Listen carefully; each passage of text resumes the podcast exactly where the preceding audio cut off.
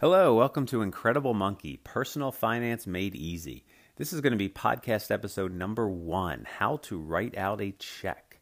Writing out a check is probably the most basic financial thing that you can do, but unless someone actually took the time to teach it to you, it may not be exactly obvious how to do it, especially when it comes to writing and spelling out the amount of that check.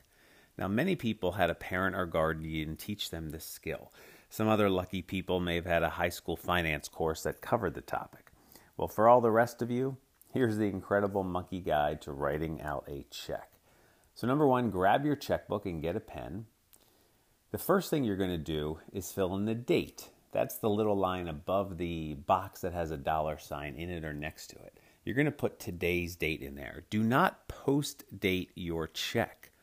Post dating a check means that you're writing a future date on this line. Sometimes people will do this if they owe money, but they don't have enough money in their account until the next payday. Like, hey, here, okay, here's my rent check, but make sure you don't cash it until Friday. There's a couple reasons why post dating a check is a bad idea. So, first, if the person you gave the check to, known as the payee, if they do actually hold on to it for a while, it's very easy for you to forget about it and overspend.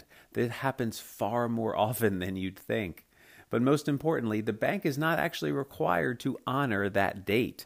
If the payee goes directly to the bank to deposit it, it might very well get deposited, and then you'll be overdrawn. How can this happen? Well, very easily. Maybe the teller doesn't notice the date. Or maybe they used a mobile deposit app and the app or software they used either didn't read the date or didn't read it correctly.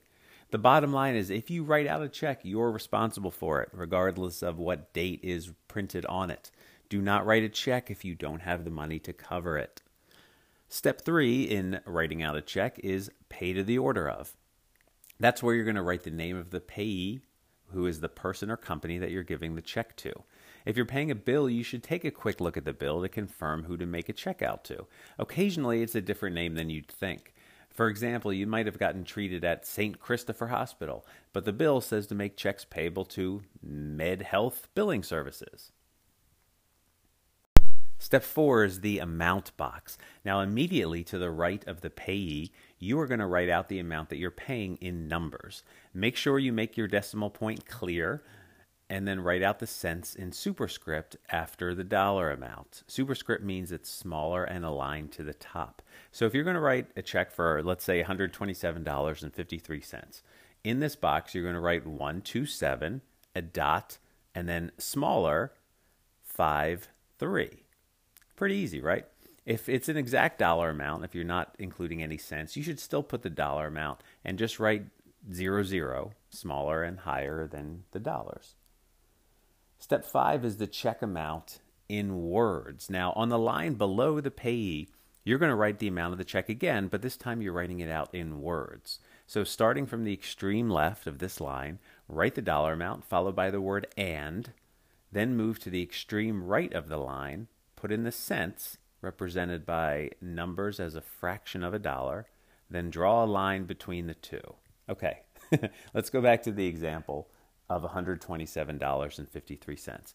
On this line, in words, you're going to write 127. So literally 0 NE space, you get the idea, 127 and. So you write the word and, A N D.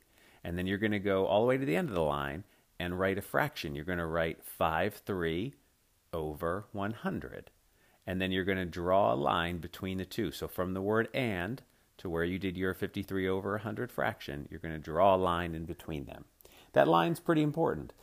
You don't want anyone adding words to your check after receiving it. That's a common scam, or at least it was back in the day when checks were more prevalent. You don't want to write a check for $53 and have someone turn it into a check for $5,300. Step six, the memo line. This is optional, but it's a good idea to fill it out. If you're writing a check out to a company, put your account number on this line. The check you send them in the mail is highly likely to be opened and processed manually. Almost 100% these days that that's what's going to happen. So if it gets separated from the bill, if your check and the bill gets separated, the account number is an easy way for them to reconcile it and make sure your account gets credited properly. If you're writing a check to a person, you can put something like happy birthday or personal loan. Or if you're paying somebody back, you should write something like payment one of two. Again, this line is technically completely optional, but it is a good practice to always use it. Step seven, the signature. Don't forget to sign the check. And that's pretty much it. Now all you have to do is mail or hand the check over to the payee, and you're done. If you'd like to see this slightly more in detail, and if you'd like to see pictures of each step, you can go to incrediblemonkey.com. You can search how to write a check in the search bar there. Thanks for listening. I hope you guys enjoyed the first podcast episode of the Incredible Monkey podcast. Um, I'm not sure exactly where to take this in the future. I'm probably going to continue to do this where when I write a new post, I'm going to record it in, um, in audio mode, in podcast mode, and, and put it out there for people to consume if that's the way that you'd like to consume content.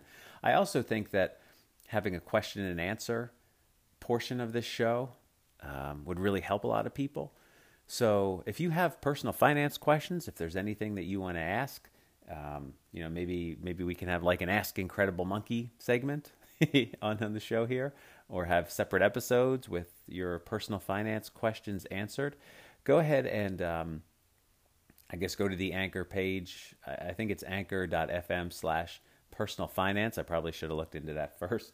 Um, if you go to the main page, if you're using the app, you there's just a button there that you can push to submit a question to the show, and you just record your audio, and I guess I get alerted somehow. I don't know. This is the first time I've done this. I have had uh, a podcast before that I did a couple of years ago, but I was not using an app like this. It was a lot harder. it was a lot more of a pain in the butt to record it. You'd have to go and and uh, record everything at your computer. I did it like using it Audacity, and I had to edit it and put it all together. Um, so this is my first time using this app, using this service, using Anchor. It seems like it's making it a lot easier and more accessible. So I guess we'll see how it goes. Um, so again, if you have any personal finance questions, if you have any feedback on this show, I'd love to hear it. Um, until then, this is Incredible Monkey. Take care.